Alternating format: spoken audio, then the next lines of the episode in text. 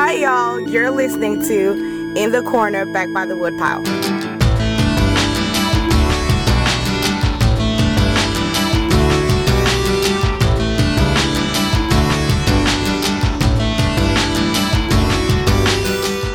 I'm Spun Counter Guy. Thanks for stopping by.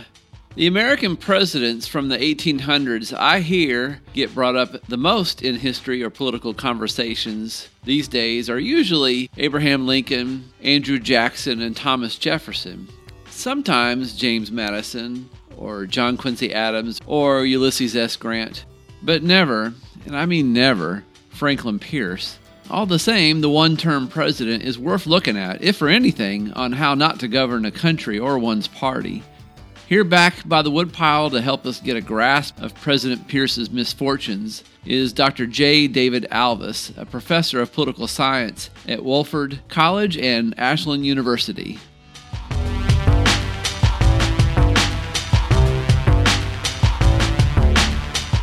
So we're going to talk about Franklin Pierce today. I think the last time I heard his name even mentioned, it was uh, they were talking about some of the presidents that are kind of considered somewhat insignificant.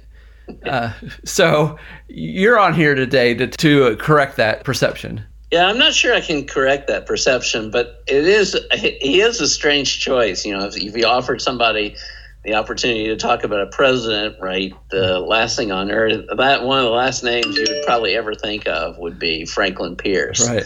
Um, you know, he's certainly not one of the presidents you would choose, right, if you're even a presidency scholar of hanging a picture in your office.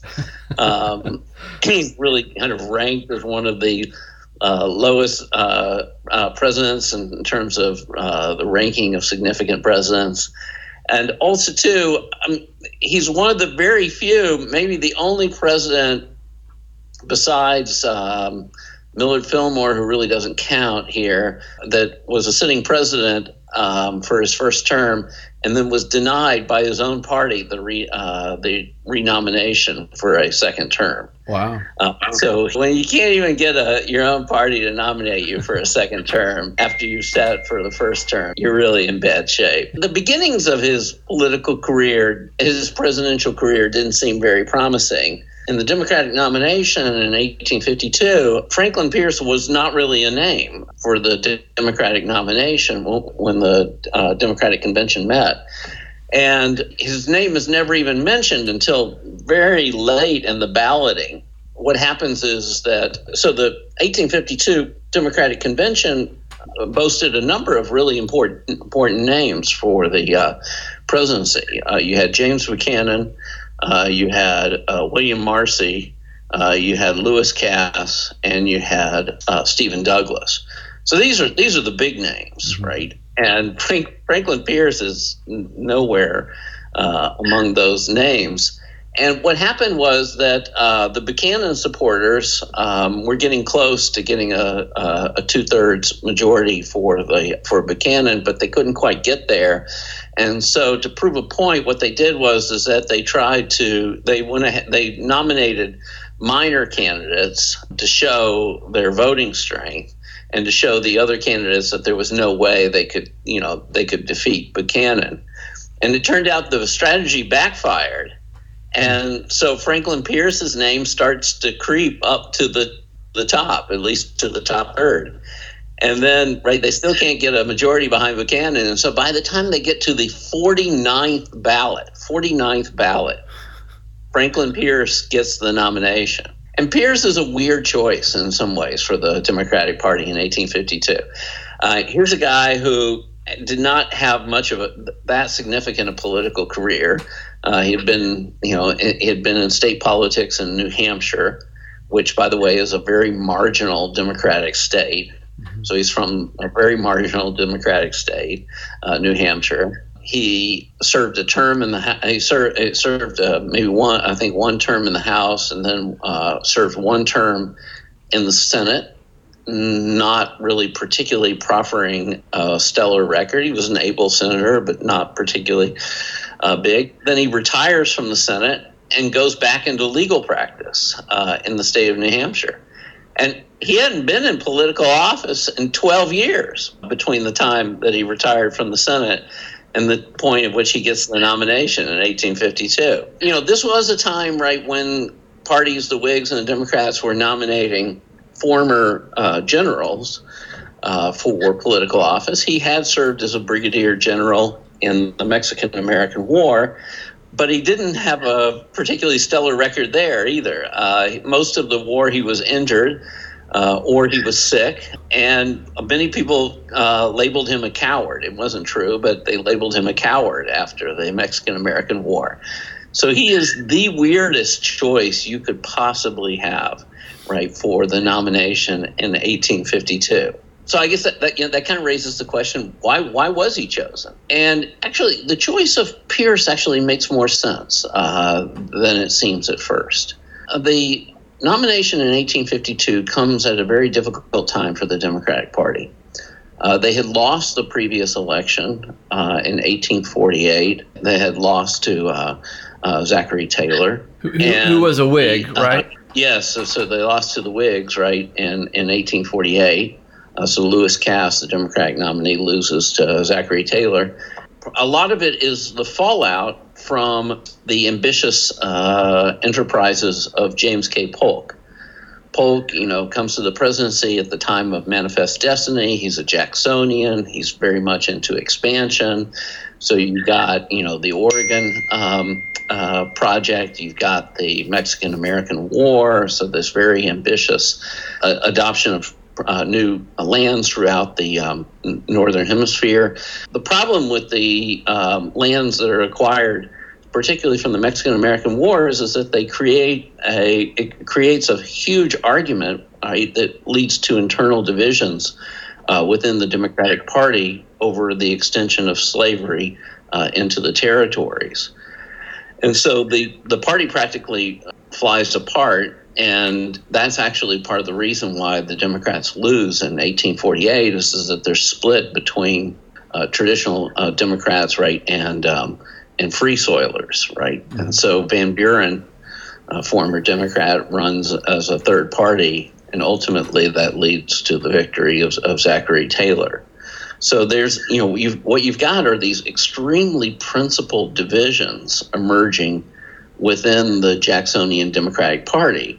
And that's particularly problematic for Jacksonians because the whole Jacksonian political system is based on reconciling basic material interests, right? That's the essence of Jacksonianism, uh, is sort of log rolling, bargaining, negotiating between various interests. You don't want principled politics because Jacksonianism itself arises as a sort of uh, rebellion against that high minded patrician style politics that predated um, uh, Jackson's uh, rise to power.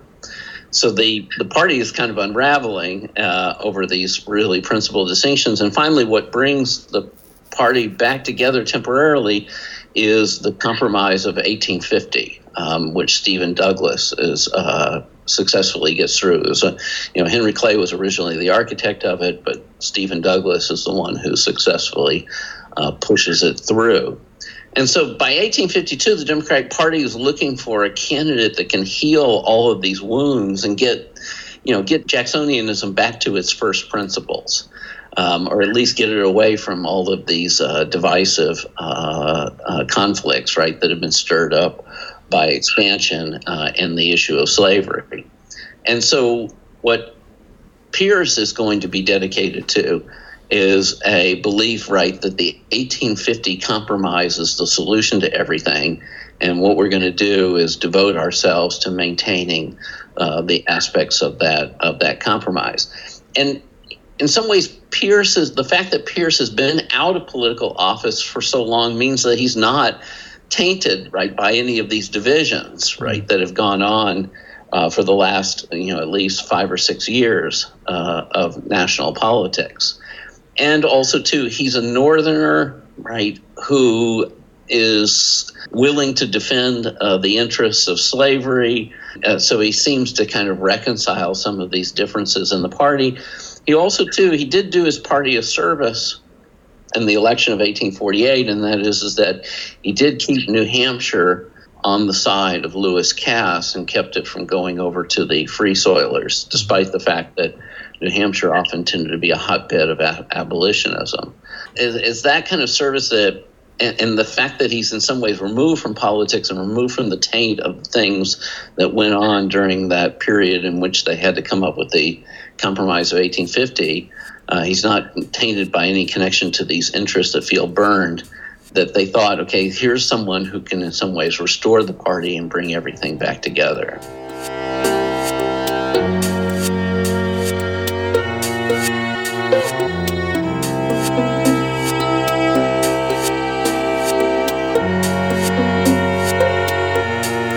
It's interesting you talk about how the Democratic Party was so fractured because yeah. their rival party, the Whig Party, would, would become so fractured themselves they would end up imploding and cease to yeah. become a party.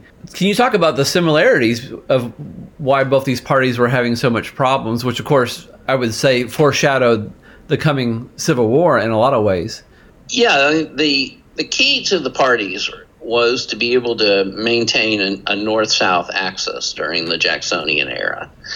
And so that means, you know, you, ha- you have to be able to reconcile uh, the Northern Democratic interest, right, which is primarily tends to be commercial and not interested in promoting slavery. It doesn't mean they were necessarily against slavery, but they're not interested in promoting slavery. You got to you got to reconcile them with the m- much more agrarian, non-commercial South that is primarily thinks in terms of sl- of the slavery interests first, and so both the Democrats and the Whigs have a difficult time doing that because that there really is two different agendas on each side of the party, and the key is how can you reconcile those.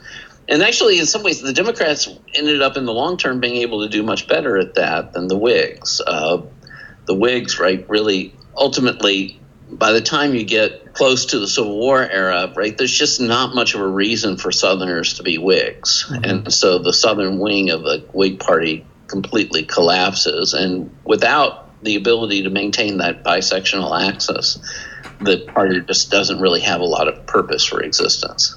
While Pierce was in office, did he have to, I don't know, put out fires that kept coming about within the party?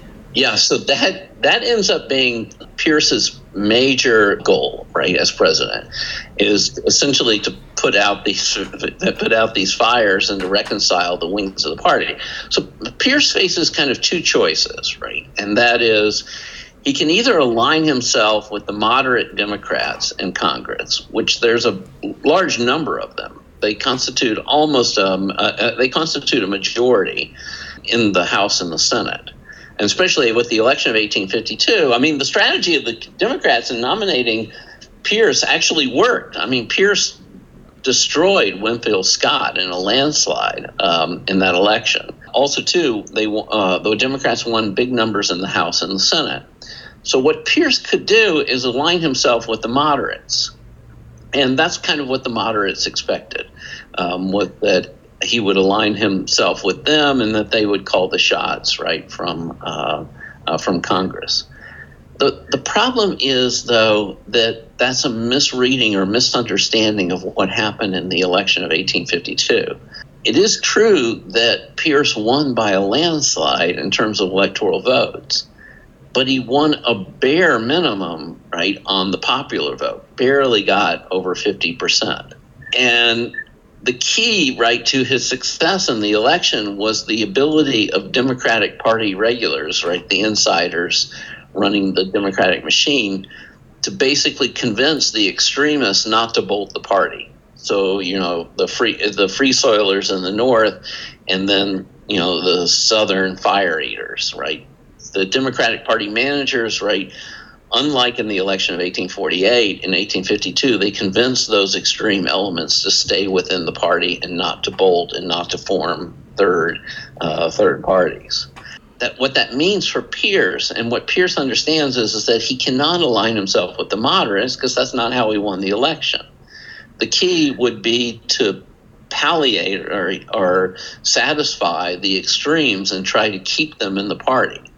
And so that's really his first task. And so his very first initial job as president really illustrates this well. So the first thing he focuses on is what Democratic, uh, what Jacksonian Democrats, right, always focus on, and that is patronage. So how do you dole out the patronage in the right way to keep the right elements, right, of the party satisfied and and and loyal to your agenda? To explain to folks who may not know, the patronage system was this you know political system that all the parties did where as soon as their guy got in power they would nominate um, the people that had supported them into uh, government offices right? Right exactly. And and so one of the places that he really had to focus on were big states like New York, right, um, in the north, because there, right, you've got all these uh, free soilers, right, who had previously bolted the party, but basically swallowed their pride in the election of 1852 and came back into the Democratic fold. So the first goal was you got to distribute the patronage, right, uh, to these free soilers uh, who basically were willing to make that sacrifice uh, in the election. But the problem is, is that the political offices were primarily held in the state of New York by lifetime loyal Democrats who did not want to share the offices in any way with these free soilers and viewed them as basically treasonous uh, to the party, basically traitors to the party. So they refused to, to share. So they're kind of known as they, they got the nickname the hard shells. They just refused to, to share any of the offices. And so when Pierce tried to instruct the various custom house officers and others to share the offices, they simply refused, his own Democratic Party members.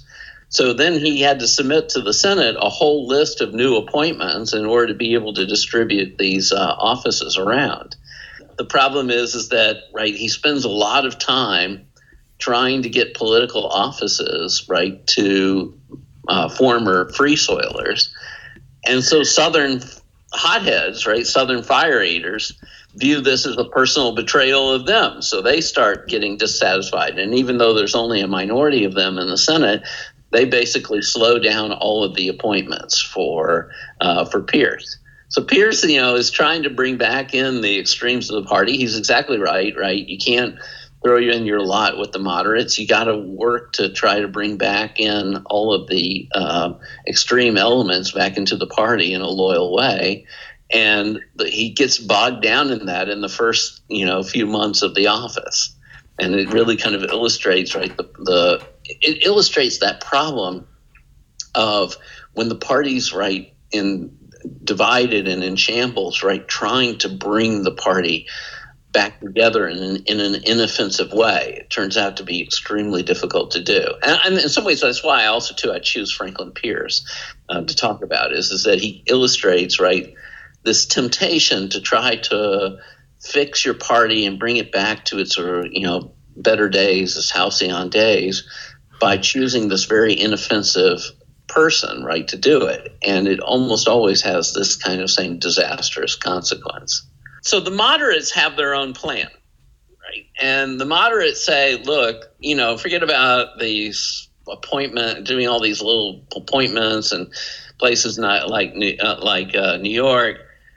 They they have a plan, right, which is let's focus on railroads, right? railroads connect the nation they bring the nation together right why don't we focus on on railroads that does raise a question though and that is where are you going to put the railroad because railroads are very expensive to build and they t- they take a lot of time and a lot and a lot of effort and there's a lot of politics that goes with building a railroad so there's one proposal for a railroad, and that is, is a railroad that will go essentially. The idea is you want to bring in the West, right? Bring it in and, and unify it with the rest of the country. A railroad's a great way to do that. So one possibility is a railroad that goes uh, from the one of the port centers, right, of the Midwest, say Chicago, and run that, you know, along uh, to the west out to San Francisco. Um, the other possibility, right, would be a transcontinental railroad uh, through the South. And so one of the leading moderate Democrats, right, is a man named Stephen Douglas, whose proposal is to build a railroad from Chicago to San Francisco. But it would have to go through uh, an, a territory known as the Nebraska Territory. there's a bit of a problem about building this uh, this railroad through the Nebraska Territory. Um, one is is that the South will perceive it as a northern project, so they're not going to be on board with it to begin with. Second thing is is that you're going to have to take it if you're going to go through this territory. You got to organize that. You're going to have to organize that territory so that it can service right the junction lines right for that for that railroad. And the problem is this: if you're going to organize that territory into potential states, right? How is what kind of states are those going to be? Because the, there's a lot at stake about whether or not they come in as free states or as, if they come in as slave states. Douglas kind of wants to avoid this issue by just not saying any, saying anything. Let's just not say anything about the slavery issue and bring them in as slave states. You know, they had done that with the um, Mexican cession lands right after the war, Mexican American War. They did that with New Mexico and Utah territories. They just didn't say anything about the issue of slavery. And so he proposes kind of doing the same thing with those territories. Well, the Southerners are not very happy about that because they already feel like they haven't really gotten that much out of these new lands, right, from the Mexican American War. There's not going to be any slavery in Utah, probably not in New Mexico.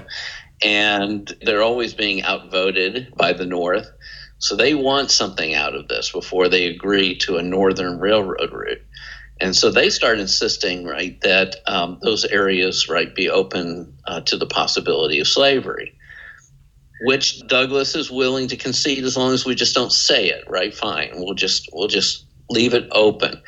But they point out, well, if you just leave it open, it's going to be closed to slavery because insofar as you have that famous Missouri Compromise line, that 3630 line, you can't bring your slaves into that territory. So therefore, it will automatically become a free territory. So what they demand is they demand the repeal of the Missouri Compromise. But the Missouri Compromise is this sacred line, right? Kind of dividing the issue of slavery north and south. Douglas is trying to figure out, okay, how do I deal with this, right? The South insists, right? You got to repeal the Missouri Compromise line how do I deal with it? We, also, too, you know, the Compromise of 1850 had finally gotten rid of this nasty, nasty debate on the issue of slavery. You know, how can I how can I make this work? And so his proposal is the following, and that is it involves some fiction. Okay, what we'll do is we will repeal the Missouri Compromise line, but we're not going to say it that way.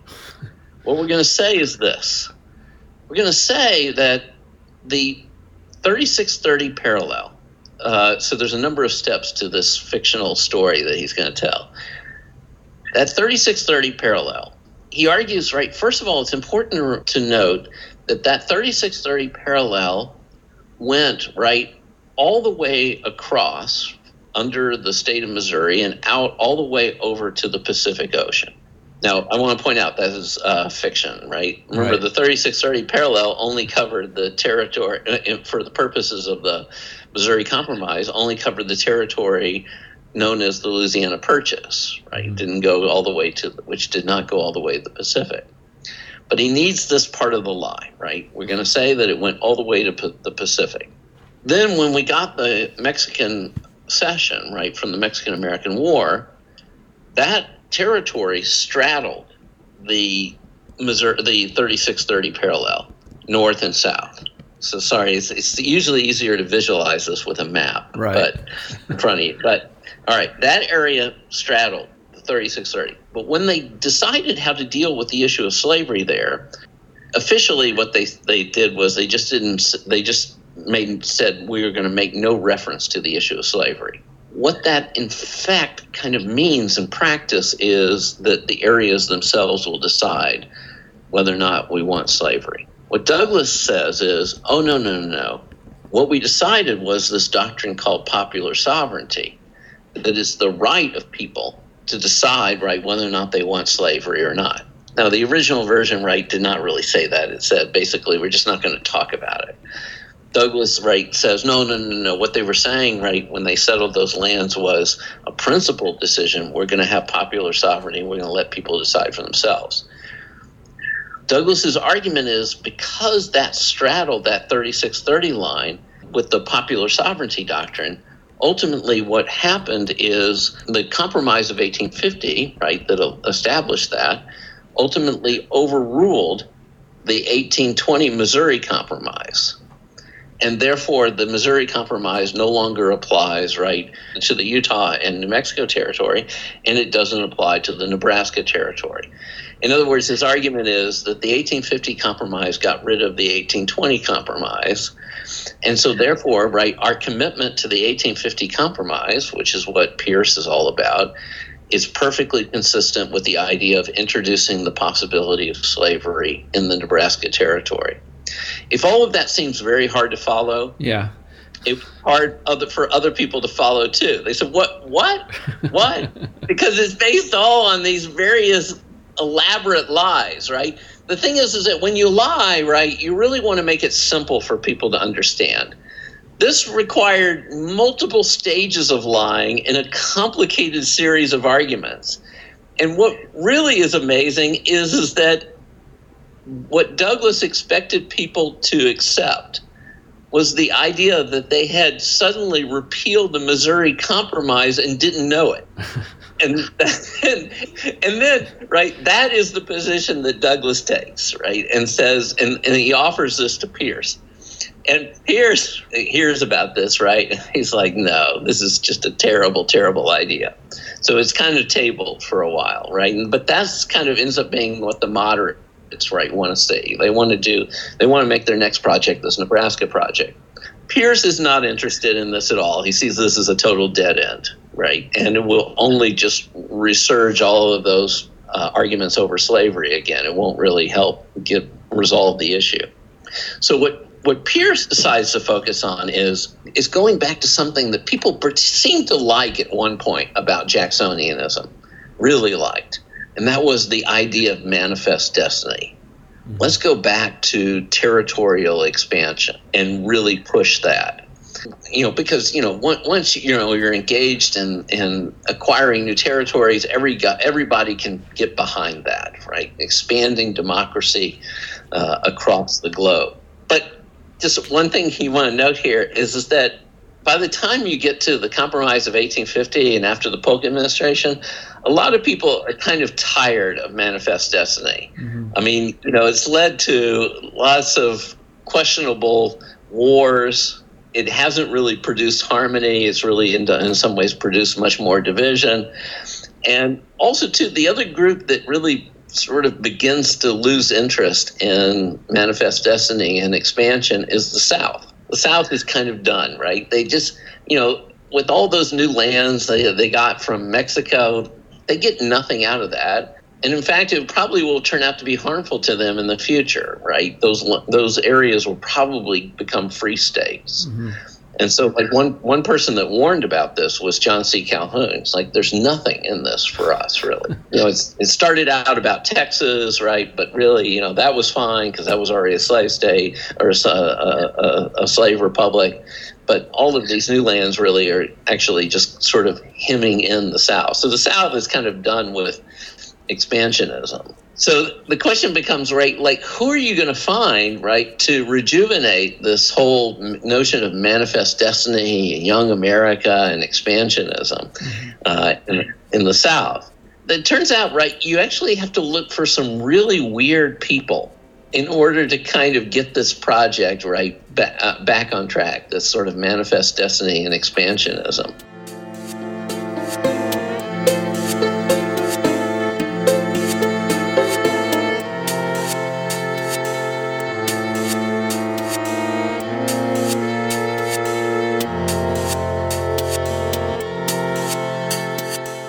So the thing is, is that you got to find in the South, right, people who still care, you know, about expansionism, and particularly you got to find people in the South who are kind of almost imperialist, mm-hmm. right, and want to expand, which turns out to be an extremely small, eccentric group of Southerners.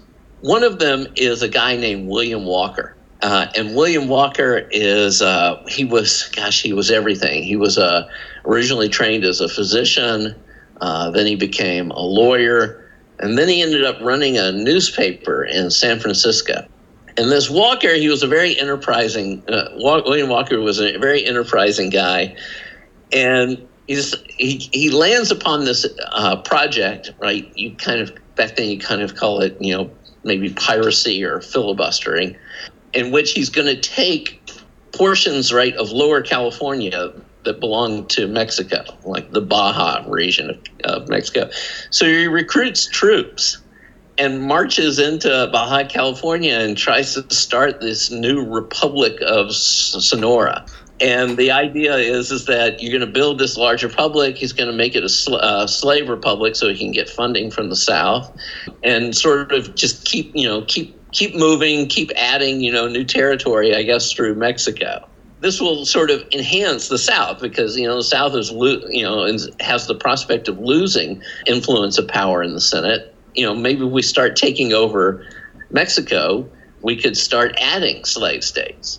In fact, there was a secret society that was formed later on that sponsored William Walker, uh, known as the Knights of the Gold Circle. And the vision, right, was is that they would take over Mexico and turn it into 25 or 26 new slave states. Wow. Um, so, so Walker Walker starts with this project um, it turns out it doesn't end up going uh, particularly well, but it is done with the blessing of the Pierce administration. He ends up invading and taking over the area for a while, but he can't. He turns out he can't really hold on uh, to the area. Uh, so eventually, right, he gets thrown out they tried to prosecute him for in the U.S. for violations of neutrality laws, right? But no no jury would convict him. And then he actually moved on to a project of trying to take over Nicaragua. Oh wow! Uh, which he actually he did successfully do for a while. He go, he goes down to Nicaragua during a revolutionary period there. He ends up uh, becoming the generalissimo or the president of Nicaragua. Holds on to it for a while. Um, then ends up taking all the the shipping of Cornelius Vanderbilt, and Cornelius Vanderbilt ends up hiring people to try to kill William Walker. Right, uh, he basically funds an army to to take down uh, William Walker, and eventually Walker uh, is taken out from uh, Nicaragua. Wow! So the so you got William Walker. He's doing this all, you know, with the support of the, uh, with some support from the Pierce administration, and particularly um, uh, Jefferson Davis, who is the um, Secretary of War for um, Pierce. Right. Then another guy they get right to kind of carry on this expansion project is is that um, they get this guy named James Gadsden from South Carolina. I don't know if he was a direct protege of John C. Calhoun, but he was very much like Calhoun. He supported nullification. He supported secession. He was very strong pro slavery. But unlike most Southerners who are fairly provincial, he's actually an imperialist and a, com- a commercial imperialist. Um, and he's head of a, a, company that's trying to promote a, a train route right through the South. So Gadsden, right, is this particularly motivated individual who really wants to start this um, uh, transcontinental railroad right through the uh, through the South. He's also too very ambitious. Uh, he's also too kind of imperialist, right? Part of this sort of new group of Southern imperialists. And so the Pierce administration taps him to go negotiate with Mexico for new land. And so when Gadsden's sent down to Mexico, right, the guy who ends up being becoming president in Mexico is Santa Anna. Oh. Santa Anna, right? Remember, Santa Anna, right, had that devastating loss in the uh, Texas Revolution. He ends up, right, thrown out, and he basically claws his way back somehow into the presidency in Mexico. You know, and on like the first week of his presidency, here's a guy right from the United States who wants to talk about land. Right. You got to imagine Santa Anna. It's like, oh, not this again. you understand how much it took for me to get back up here. Right now, you come here and you say land. Right? So Gadsden, right? Gadsden ends up trying to negotiate with Mexico, right? And ends up, he has a proposal for a pretty large chunk in Mexico because, you know, if, if it's not a big thing, right, it's not really manifest destiny. You haven't resurrected Jacksonian uh, expansionism. So he has a proposal for a big thing. the Santa administration, right, says, no, we're not going to give you that big thing, but for a lot of money, we'll give you this little bitty thing. uh, you know, basically, you know, just uh, Tucson and the surrounding areas. Um, and, uh, and you can have that, right, for, for quite a chunk of change. So so Gadsden comes back to the administration, right to the Pierce administration, and this is all he's got to show is this little tiny purchase, right? As Taylor Swift says, right, you know, band-aids can't fix bullet holes. And the Gadsden purchase is not exactly the revival of Jacksonian expansionism. Uh-huh. So they put that now in front of the in front of the Senate. The South is not particularly impressed with this. So they need something else, right? And so they look around, right, and they and they find right the one thing that every expansionist has ever dreamed of getting, but never have got, never got, and that is you got to go for Cuba. Mm. Then they start their Cuba project. And the Cuba project is fascinating, right? Because there's been an attempt, right, by a number of sort of filibusters or pirate sort of piracy to liberate the island in the past from Spain. And a former governor of Mississippi named John Quitman ends up leading this sort of private mercenary expedition to liberate Cuba. And Pierce endorses this. And so the this guy Quitman, right? He's got he's basically being funded by a sort of junta out of uh, New York City, and he's got his own kind of navy, and they're going to go down and, and liberate Cuba. Well, Spain hears about this, and so Madrid sends over this kind of crazed captain, uh, army captain, right, named Marquis de la Pezuela. De la Pezuela gets there and says, "Okay, if I'm going to avoid this, you know, takeover from this this private filibuster expedition, the key is numbers." And in Cuba, you've got a very, very small white population, and then you've got an enormous enslaved population. So, what De decides to do is a project called Africanization, in which he's going to liberate all the slaves and arm them and disarm the whites. And then, right, the slaves will be very, very, very motivated, right, to uh, repel this invasion this is not what Madrid or Spain wanted. this is a little kind of horrified by this whole thing. And so Quitman, right, this is going to also too poses a big problem for Quitman. It doesn't look like he's going to be able to do much here. The Pierce administration begins to worry about this whole thing. And, uh, you know, the international scandal. So what they decide to do is, is that they decide to go a kind of an en route around the original plan and they send a guy named uh, Pierre Soule. He's a former Louisiana senator. He might have been president Louisiana senator. They send him to Spain. Now, this is the worst choice of an emissary you could possibly pick to Spain.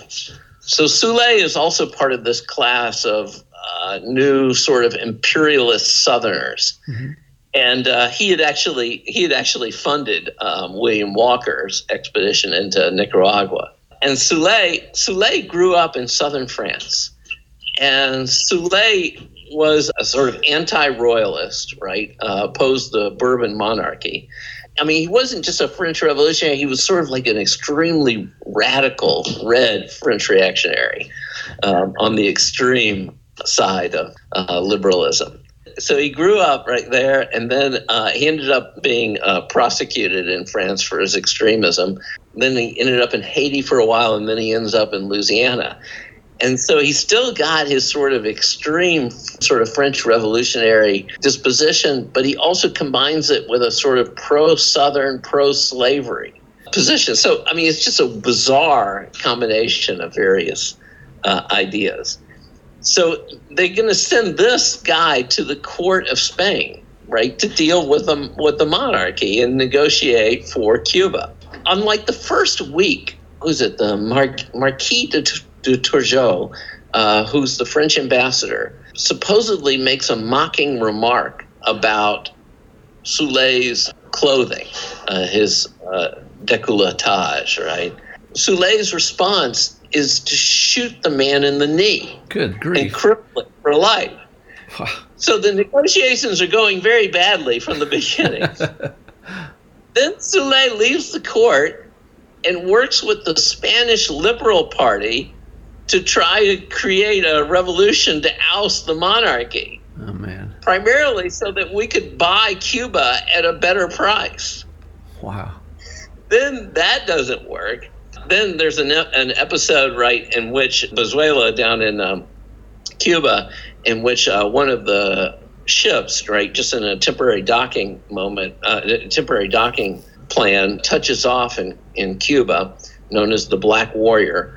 And under pretenses of wrong of having the wrong papers or presenting fictitious papers, this is an American ship. Pezuela then holds the ship in in Cuba, and this creates some outrage right in the United States.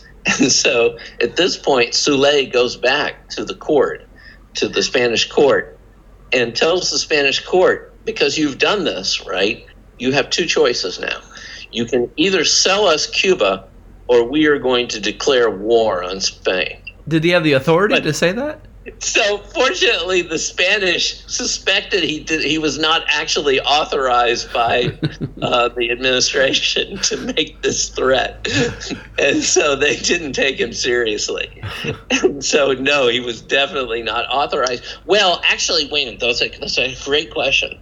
The Secretary of State for Pierce, William Marcy, had sent Soule a cryptic letter in which he said to Soule, make an offer to buy Cuba or find another means of detaching the island from Spain. So Soule took that as authorization to threaten war. That did go in the administration's mind well beyond what they meant by their subtle suggestions. But uh, uh, could, I think, in some ways claim, right, well, this is probably what the administration has in mind anyway. At this point, though, the, the administration is sufficiently embarrassed, right, that they kind of distance themselves from Soule though they don't actually entirely pull him out of Spain. And so Soule's still there. They're not they're not giving him any more orders or suggestions or anything like that.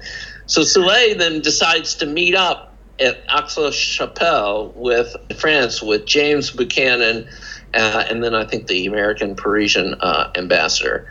I'm, I'm, sorry, they meet at um, originally at, at, Ostend in Belgium, and then later uh, they go to Aix-la-Chapelle to work out the details. But they meet originally in Ostend, and they put together what becomes known as the Ostend Manifesto.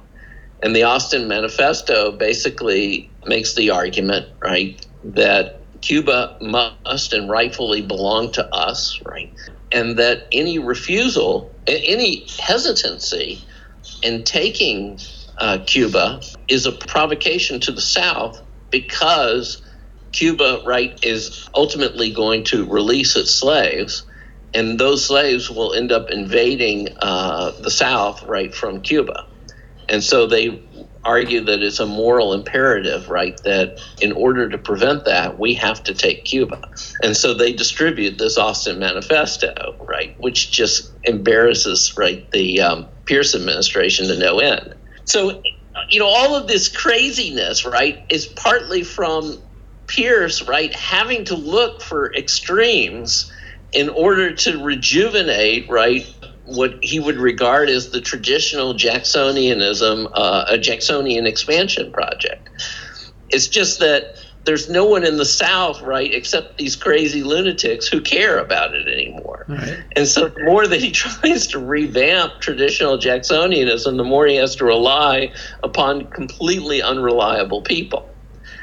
And so his project, right, just ends up being one disaster after another of, of trying to do this, right?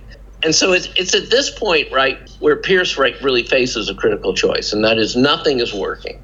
You know, Manifest Destiny is clearly not going to be rejuvenated, right? He's not going to be able to get any any mileage out of this. Ultimately, the the party managers, this moderate uh, group, right, including Douglas and others, demand right that Pierce meet with them, and, and they force him to meet on a Sunday right? Pierce is very upset about that, right? He doesn't like to work on Sundays. They tell him, you don't have a choice. You are going to meet. And what they do is they put this proposal in front of him uh, for his new agenda, and that is the Kansas and Nebraska Act. they kind of try to make it look like it's consistent with his commitment to holding the party together around the Compromise of 1850. To, to Pierce's credit, I think Pierce saw that this was not as clever as they thought it was, and that in fact, right, it would uh, be disastrous. But at this point, really, he has no choice. And so ultimately, he agrees to the party and then that means the party now gets to take over, right? You know, Pearson's not going to be able to rule on his own terms, right? Rather, the party will manage this.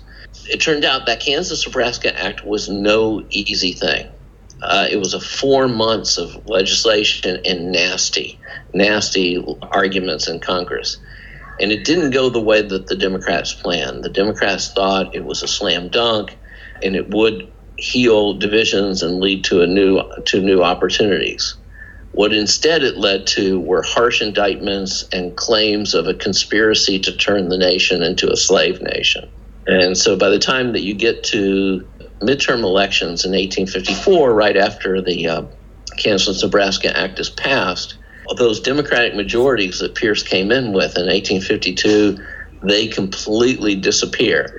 And it also too, it isn't like they disappear and are replaced by traditional opposition Whigs. Rather, parties right you know people had never heard of start coming in there's groups right that have never been in congress before that get there right so you get lots of free soilers but you also get people like know nothings and you get mm-hmm. no and then there's some groups know, know somethings and loco focos right and just groups right nobody ever heard of and, and so you know the first problem they had in 1854 was they couldn't figure out how, how to choose a Speaker of the House because they only they didn't even know who had a majority. Right. I mean, just everything comes falling apart. That's when Bleeding Kansas occurs.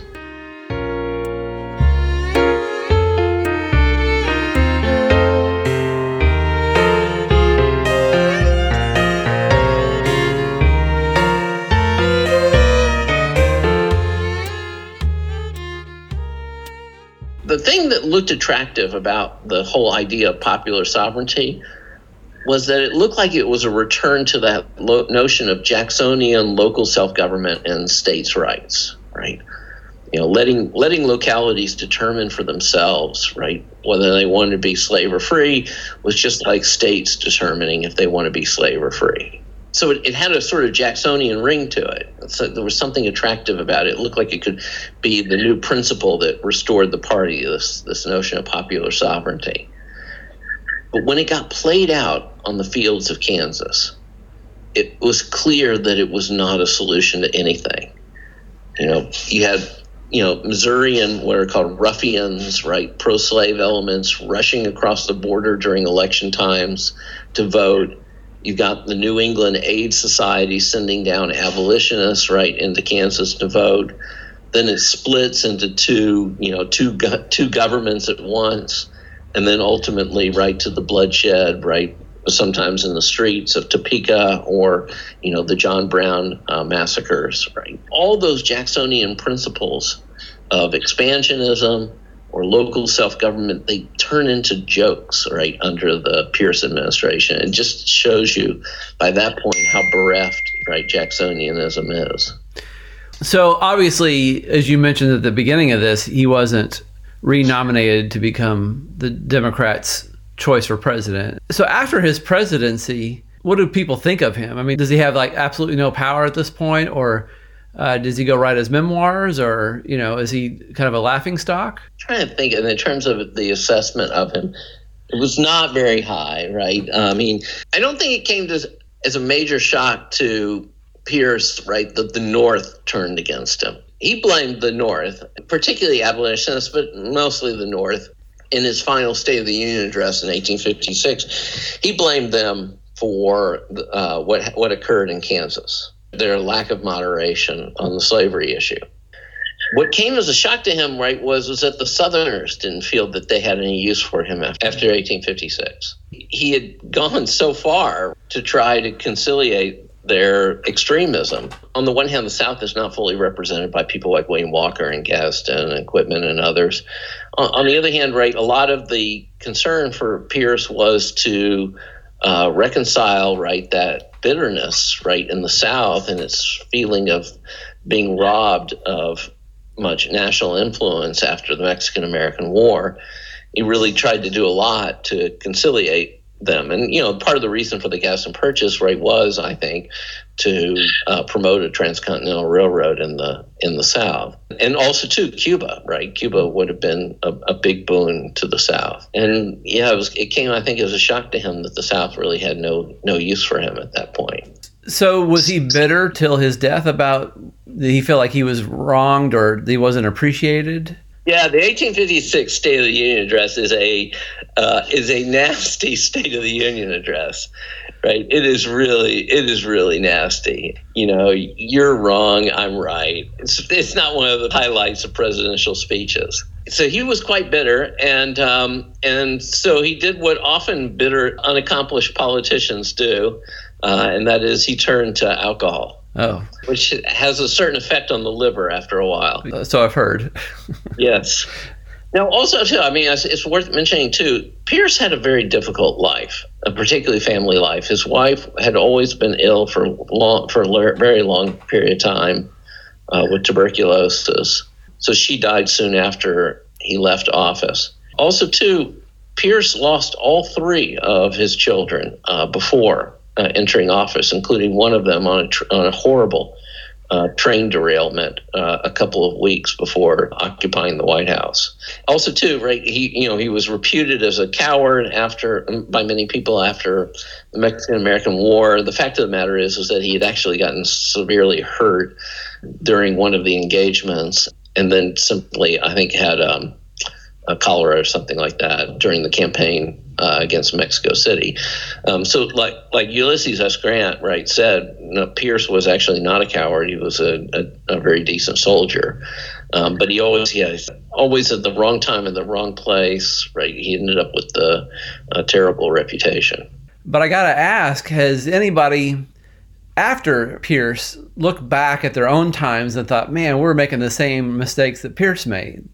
No, because nobody ever wants to compare themselves with Pierce. well, of course. I mean, maybe the maybe political enemies of whoever's the president may say, "Well, we got another Pierce here."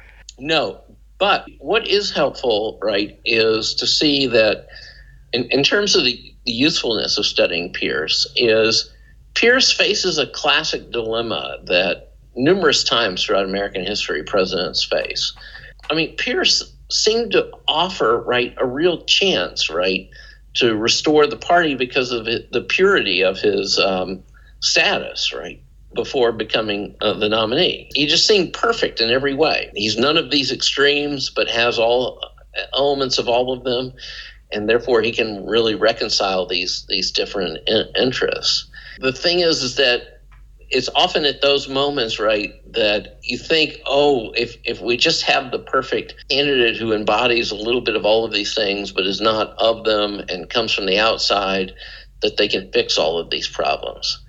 And it turns out the moment that you're thinking that, right, is usually the moment, right, when this will turn tragic. Because that there's something tempting about that and always something devastating in the attempt to implement it. So presidents who find themselves in a similar situation to to um, Pierce would be Hoover, mm-hmm. in many ways. Hoover seems like you know just like the perfect you know he's worked for both Democrats and Republicans. You know he's really just an engineer. He's a scientist. He comes from the outside. He's not tainted. He's never had an elected office before. You know he'll be the fix for all these internal divisions right within the party. And it turns out Hoover actually you know brings the Republicans to the point of collapse. I mean, partly it's the depression, but right. also the more he does, right, the worse it gets. And then you think of Carter. Carter is, you know, the perfect Pierce in that sense, right?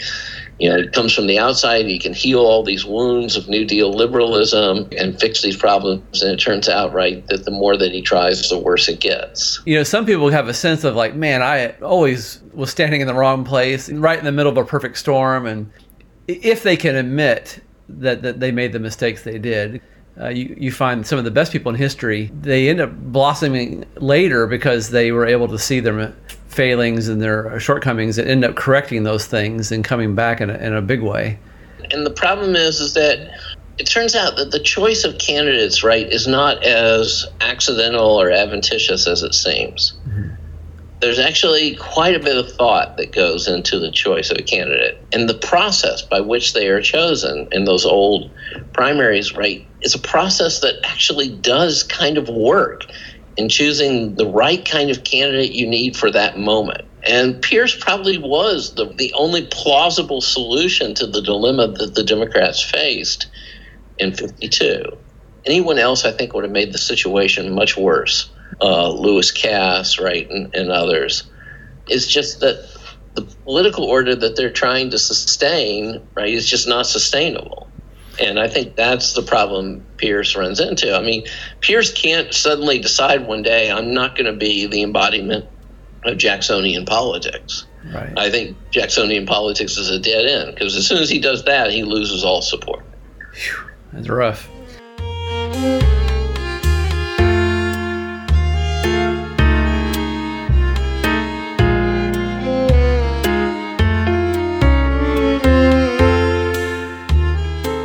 If you're still in an American history mood, you should give In the Corner Back by the Woodpile 275 a listen, where Dr. David Krugler contrasts the decades of the 1910s with the 1920s. Also, there's 269, where we look at all the events that pushed the American colonists towards divorce and war with their mother country of Britain. In the Corner Back by the Woodpile is produced by A Closet, a Pocket, and a Suitcase. You can listen to this podcast on iTunes, Stitcher, or podbean.com. If you'd like to send us some hate mail, you can email us at spuncounterguy at hotmail.com. See ya, and I wouldn't want to be ya.